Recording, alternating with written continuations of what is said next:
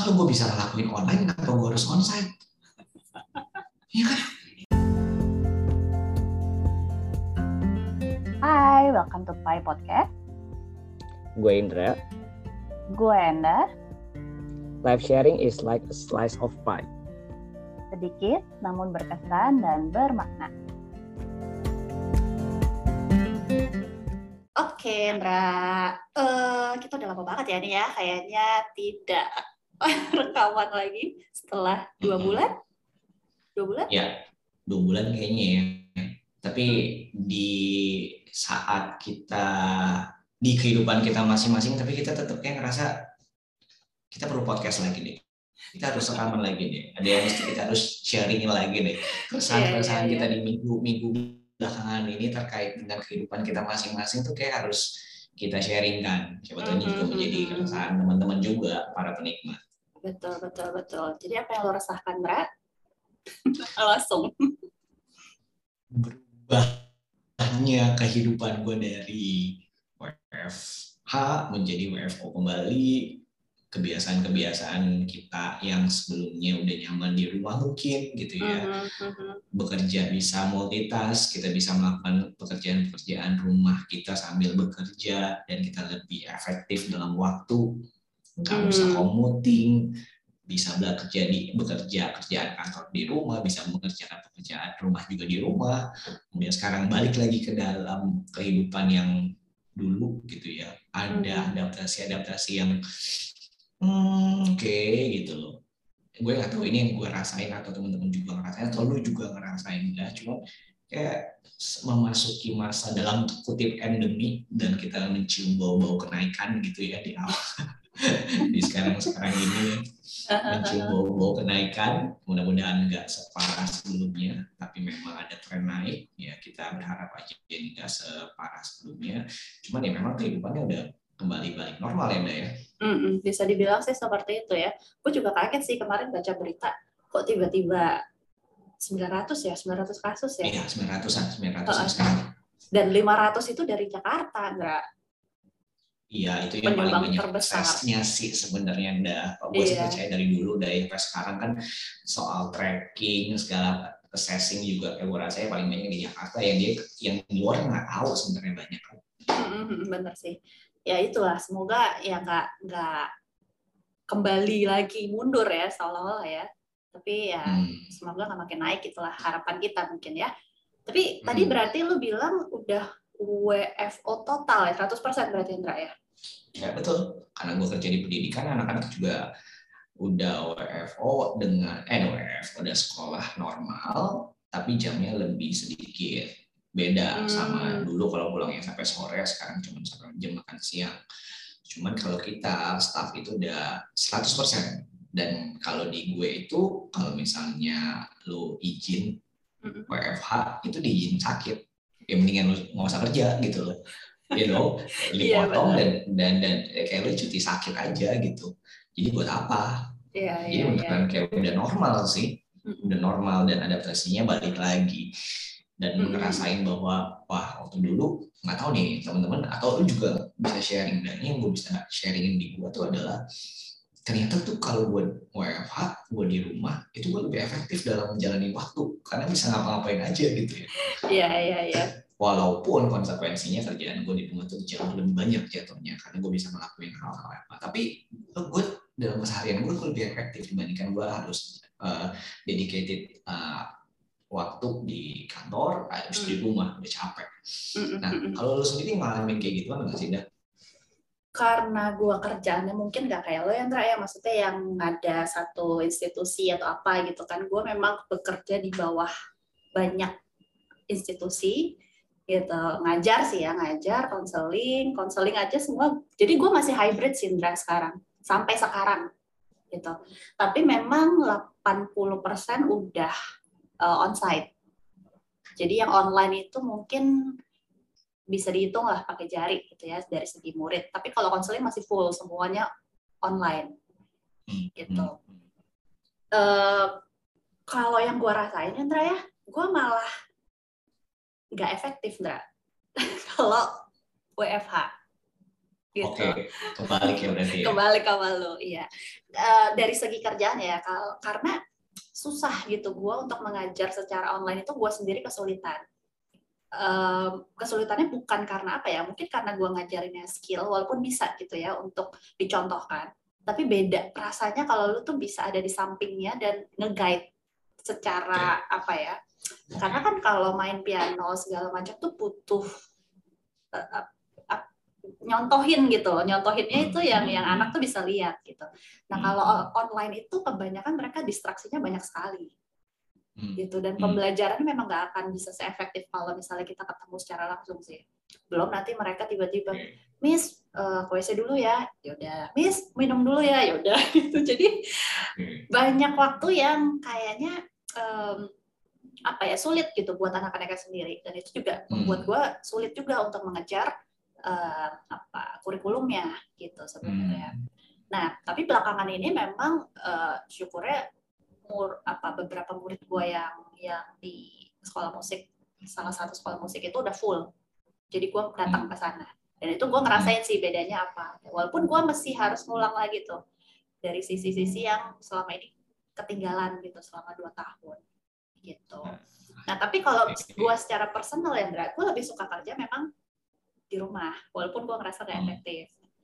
Karena gue Oke. ngajar, kadang juga commuting gitu ya, commuting which is Hmm. gue harus naik KRL. Kadang gue menikmati waktu-waktu itu yang dulu pernah gue nikmatin gitu. Karena ya gue bisa ngelihat orang gitu ya. Which is kalau lu di rumah kan lu bener-bener berhadapan cuma Iya, sama laptop gitu Benar, benar, benar. ngelihat orang tuh kayak kayak seneng aja gitu ngeliat orang rame gitu kan walaupun gua nggak suka apa istilahnya kerumunan tapi Hmm. observasi ngeliatin orang itu loh yang gue tuh Hmm, kangen hmm. gitu Dapat energi lah dari orang lah ya. betul Hmm. dan dan uh, lucu aja gitu. Kadang gue menemukan beberapa hal yang oh menarik ya gitu ya. Hmm. Uh, ya kayak kayak gitulah. Entah lu naik busway KRL gitu. Kadang gue tuh suka yang seperti itu. Dan menikmati alam sebenarnya. Kalau lu di rumah aja kan lu cuma lihat ya langit dari satu sisi gitu. Tapi kalau lu Hmm. berpergian itu lu kadang gue suka moto kan. Moto uh, sunset atau apa gitu. Nah itu itu yang gue kangenin sebenarnya dari commuting gitu. Hmm. Nah, Lu ya menikmati gitu. perjalanannya ya intinya gitu betul kan. betul Hmm. betul jadi gua sekarang masih di titik ya itu dua-duanya jalan Sindra gitu Hmm, hmm, hmm. Oke. Nah, kenapa sih gue pribadi pikir ini penting untuk kita bahas walaupun memang tadi kita bahas terkait dengan lingkungan kita yang surface ya bahwa Hmm, ini kan sudah balik lagi ke yang dulu dalam tanda kutip tapi kita nggak tahu ini akan permanen apa enggak. Tapi dampak dari pandemi ini dampak kebiasaan kita yang sudah kita lakukan dalam kurun waktu cukup lama dua tahun lebih gitu ya. Kemudian kita kemudian balik lagi itu kerasa banget loh. Ini baru tadi yang kita sharingin adalah kehidupan kita. Tapi yang kalau misalnya orang-orang yang gue hadapi pribadi ya Nda ya nah ini juga lo bisa sharing cerita di dunia pendidikan dan juga nanganin orang-orang yang yang terdampak dalam pandemi ini. Ketika gue ngadepin orang gitu ya khususnya murid hmm, udah kebiasaan belajar di rumah dengan segala freedom yang dimiliki dia, kemudian masuk lagi dengan sekolah yang terbatas, harus duduk dengan baik, harus semuanya dengan baik. Banyak anak-anak gue yang komplain bahwa kalau bisa ulangannya di WFH-in aja. oh ya serius iya iya iya iya paham sih WFH lebih Iya enak kan? sih tapi itu nggak Iya jadi kan? ulangan Iya kan, nggak jadi ulangan dan emang itu udah kebiasaan dan mereka harus kembali lagi dan mereka harus mulai lagi. Gitu. Itu bukan suatu hal yang mudah. Perilaku-perilaku mereka yang lebih biasa di rumah itu akan terbawa ke dalam sekolah dan muncul perilaku-perilaku yang yang wow luar biasa ketika di sekolah. Wow banget gitu loh. Dan gue refleks ke diri gue sendiri pun kita sebagai orang dewasa pun juga butuh adaptasi yang besar gitu kan. Jadi wow habis pandemi ini tuh dampaknya khususnya di dunia gue ya gue pengen tahu juga di dunia lu tuh kayak gimana. Walaupun agak yang kita agak mirip tapi kan lu kan lebih luas terkait dengan Hmm, uh, hubungan lu dengan orang lain. Itu kalau gue cukup cukup spesifik kan murid anak usia rentang sekian sekian. Ini di dunia gue aja banyak banget dampaknya itu berasa banget. Guru-guru pun juga berasa banget gitu. Memang ada pro-nya, memang ada pro dan cons-nya. Memang ada nggak cuma pemikiran gue aja yang banyak, tapi juga pemikiran gue juga banyak bahwa guru-guru lebih enak kerja di sekolah, di sekolah. Murid juga ada juga yang lebih enak belajar di sekolah dibandingkan di rumah gitu. Tapi dampaknya banyak banget dan karakternya juga jadinya beda banget. Gue gue pun berubah karakter gue dari yang dulu sampai sekarang tuh beda banget apa gitu. Apa? Kalau bisa ngerjain lebih dari satu kerjaan dalam satu waktu, gue akan gue lakuin. Dulu enggak ya? Dulu enggak, tapi itu gue gue tahu itu gue salah. Gue tahu itu gue salah dan gue udah bilang bahwa otak manusia itu kan bukan didesain buat ngelakuin beberapa hal, tapi dari segi efisiensi waktu ya gue karena banyak hal yang harus kita kerjain jadi kita bisa kita terdorong nggak sih ngelakuin hal banyak gitu sayang waktunya gitu kan. Mm-mm. itu juga jadi salah. Itu karakter gue yang berubah. Terus kemudian eh, yang jadi ke bawah juga sekarang adalah karena gue dulu biasanya juga ngurusin rumah pada waktu WFH Ah, nah sekarang gue WFO pikiran gue juga ada setengah-setengah di rumah tuh Iya iya iya menarik Ya, iya. banget ya. Iya benar. ya kan gitu loh. Gue juga nggak bisa fokus jadi agak susah untuk fokus. Padahal tujuannya adalah fokus di sini jadinya akhirnya gue juga susah fokus agak susah fokus di di sini gitu.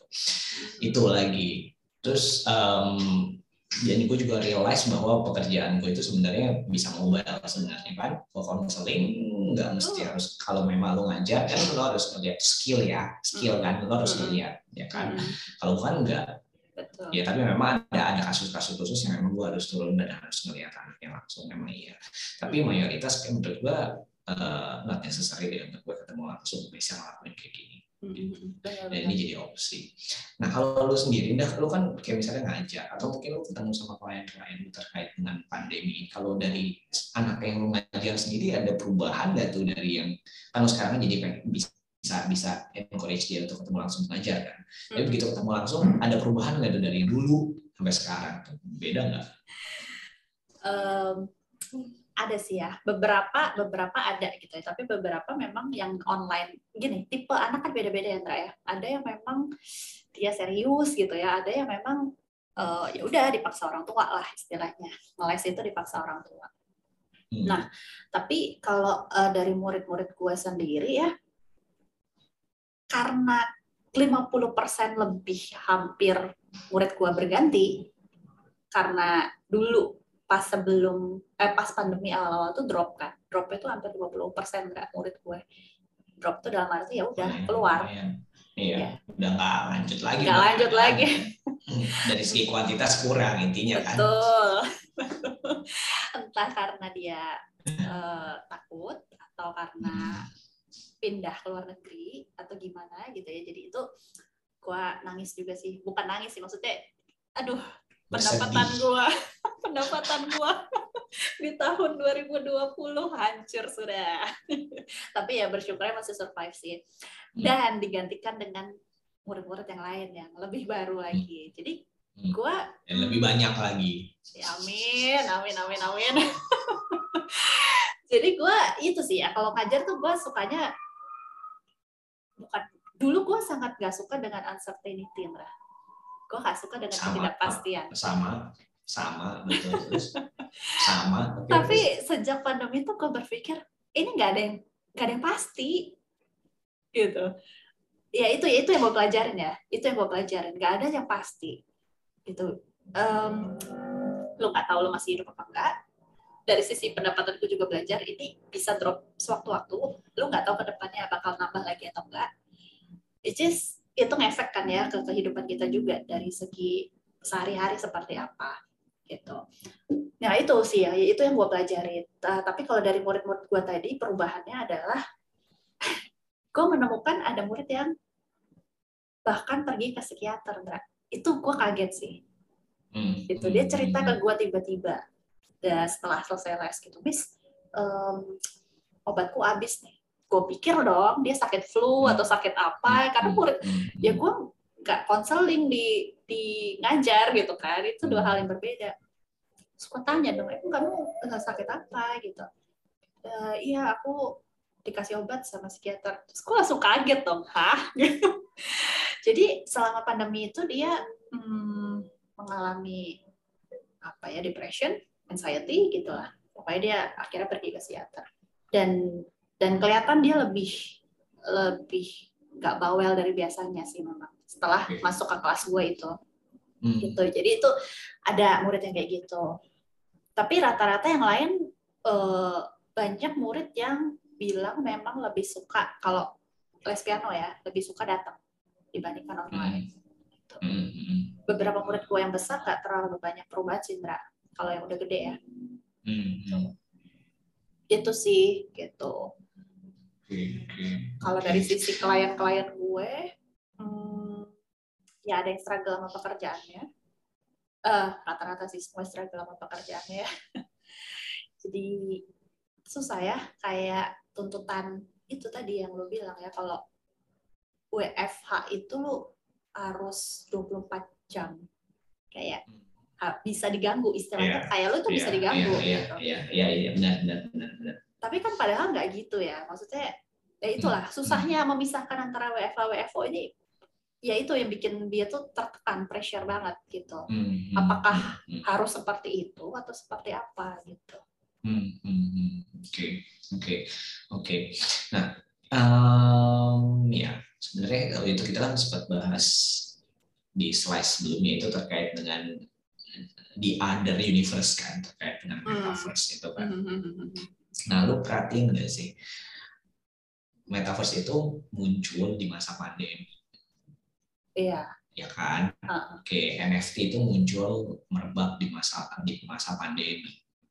Hmm. gitu hal-hal terkait dengan yang aneh-aneh itu menurut gue muncul di masa pandemi menurut gue itu bukan suatu kebetulan sih Hmm. itu bukan suatu kebetulan dan itu momen yang pas sebenarnya karena di saat di saat orang itu terbatas ke mana-mana maka metaverse itu adalah suatu hal solusi yang baik untuk bisa mereka ke mana-mana tanpa harus ke mana-mana. Hmm. ya kan? Makanya itu merebak dan NFT itu kan juga muncul karena ketika mereka itu uh, sendiri mereka bisa menciptakan kreasi-kreasi yang bagus untuk mungkin dijual dan segala macam. Kan NFT kan bisa dijual dan segala macam kan? Intinya gitu. Jadi dunia virtual itu semakin besar. Ya sekarang kita ngomongin sekarang ini gitu udah mulai endemi ya dengan munculnya sekian banyak perubahan itu kira-kira kita bisa move on dan balik lagi nggak ya kayak dulu gitu. kayak dunia real itu jadi jadi oke terus kita kembali lagi menjadi normal yang sebelumnya gitu ya atau gue juga ya keresahan gue sih kayaknya ya the world has changed berubah gitu. Hmm. dan nggak bisa lo reverse lagi nggak bisa lo putar lagi dan kita masukin dunia yang era baru which is online itu nggak bisa dihilangkan nggak iya nggak bisa terhindarkan nggak bisa dihilangkan nggak bisa di bukan online itu bukan pengganti real tapi ada dua sekarang ada online dan ada offline gitu. Ada yang ketemu ada yang nggak ketemu dan dan karakter orang juga jadi akan tersplit. Kalau orang-orang yang yang kalau dulu kan on online tuh pilihan ya. Mm-mm. yang main kan onsite yang main kan yang ketemuan gitu. Tapi sekarang kita nggak bisa bilang online itu pilihan. Online ada online ada, ada ya setara gitu loh ya bayangan gue Hmm. gitu. Ada setara. Jadi akan akan terbagi tuh dunia orang yang prefer yang pro-nya online sama dunia orang yang prefer pro-nya onsite dan ini beda Yes. banget karakteristiknya. Iya sih benar benar benar benar. Kenapa gue bisa berpikiran kayak gitu? Karena di gue sendiri di kakak gue sekarang kalau gue bisa ngelakuin online kenapa gue harus onsite? Iya kan? gue ingat banget lu dari zaman zaman dulu kayak gitu Ndra. Kalau bisa rapat by Iya kan? By apa yang lu bilang WA apa gitu ya WA, kenapa harus Kenapa harus datang? gitu ya? Iya. Iya, kenapa harus datang? Maksud gue, ya, ya lebih mudah aja gitu loh. Iya. Lu kalau bisa yang mudah, kenapa harus yang susah? Hmm. Ya kalau memang harus yang susah itu memang harus, ya memang harus ya gue lakuin gitu loh. Kayak misalnya Iya, kita kan open minded aja lah. Kalau memang kita di dalam satu perusahaan, perusahaan yang memang harus yang kita melakukan tertentu, ya kita nggak bisa ngapain. Walaupun memang ada opsi lain yang lebih baik. Kalau mereka kita kan masih budak korporat ya, yang mau nggak mau ya korporat ngomongin apa kita ngikut. Tapi kita punya akal pribadi ya, kita bisa tahu bahwa ya semua orang punya ya pasti nggak cuma gue yang berpikiran kayak gitu. Kalau bisa yang nggak mau kenapa yang susah? Gitu. Nah ini kan akan terpecah Hmm. Kalau orang-orang yang menganggap bahwa harus banget onsite karena ini ini ini ini, ini oke. Okay. Tapi kalau orang yang kayak misalnya pemikirannya kayak ya gue bisa dapet, gue bisa dapet dan juga mengetahui atau bekerja sesuai dengan apa yang lu lakukan onsite itu online, ya kenapa harus mm -mm, onsite? Ya. Tapi balik lagi tergantung ini ya Andra ya sistem di mana kita join gitu ya. Kalau kita kerja di dalam sistem perusahaan, kadang gue juga menemukan ya ada perusahaan yang benar-benar nggak mau online. Sama sekali. Harus lu harus datang gitu. Dan kita no choice kan. Posisi kita walaupun kita lebih suka sebenarnya lebih efektif nih kalau gua online gitu. Tapi ya itu. Makanya sebenarnya kan tergantung benar gitu ya. Hmm, itu setara tapi tergantung sistem sih sebenarnya. Dan kita ngikut kan sebenarnya. Jatuhnya iya. gitu. Iya.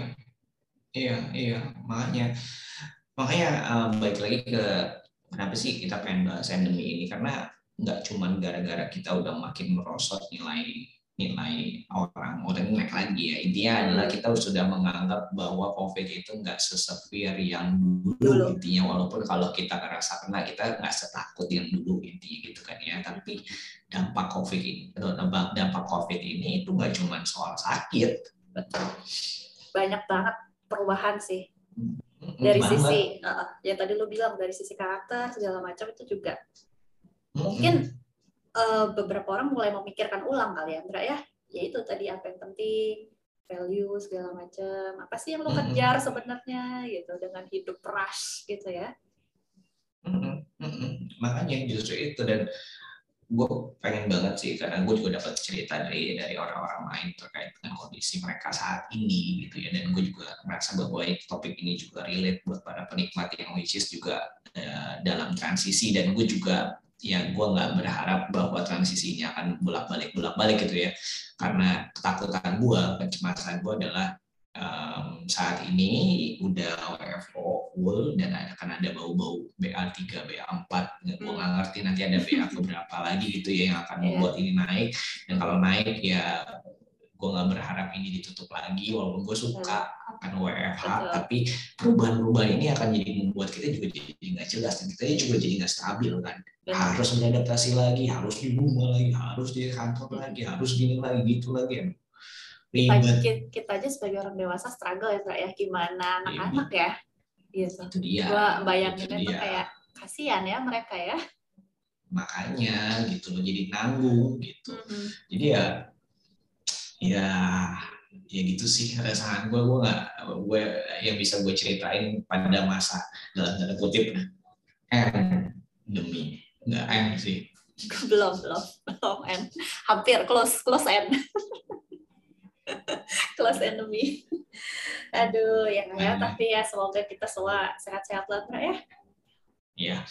Bisa juga berdoa semoga ya kondisi ini semakin baik dan uh, gue pribadi senang bahwa emang kondisi kita semakin baik gitu masyarakat kita juga semakin sudah sudah beraktivitas sudah kembali menjadi normal kembali tapi memang ya kita harus aware bahwa kondisi kita saat ini udah nggak bisa disamakan dengan kondisi kita dulu selama sebelum pandemi. Mm-hmm. Dampaknya itu ada buat kita, kita aware akan dampaknya, terus kita mau seperti apa? Apakah menjadi diri kita yang terupgrade atau malah jadi downgrade? Itu dia yang sangat kita tidak harapkan sih. Ya, betul. Dan itu mungkin bisa jadi refleksi masing-masing kita ya, Andra ya. Maksudnya jangan mm-hmm. sampai kita cuma ngalir gitu ngikutin, tapi coba sekali flashback kayak yang tadi kita lakukan mungkin membandingkan diri kita dengan diri kita sekarang. Yes, it's good point itu kata paling baik membandingkan diri kita ke diri kita yang sebelumnya sebenarnya kita udah menghabiskan waktu endemi ini udah juga hmm. udah cukup oke okay nggak sih atau kayak gimana ya kita pasti juga nggak mau uh, ngalamin masa pandemi tapi ya kita ngelihat diri kita ada be a better human, be a better person than before or not. Yes. Good. Good. Oke, Eh, ya semoga ini bisa jadi apa ya obrolan kita setelah dua bulan update gitu ya, update hidup dan kita mungkin akan melanjutkan slice berikutnya. Nggak mungkin, tapi pasti karena kita udah kepikiran Oh iya benar. berikutnya ya penikmat. It's no worries. Kita akan Oke. ketemu lagi selanjutnya. Oke. Siap, bye. Thank you. Bye.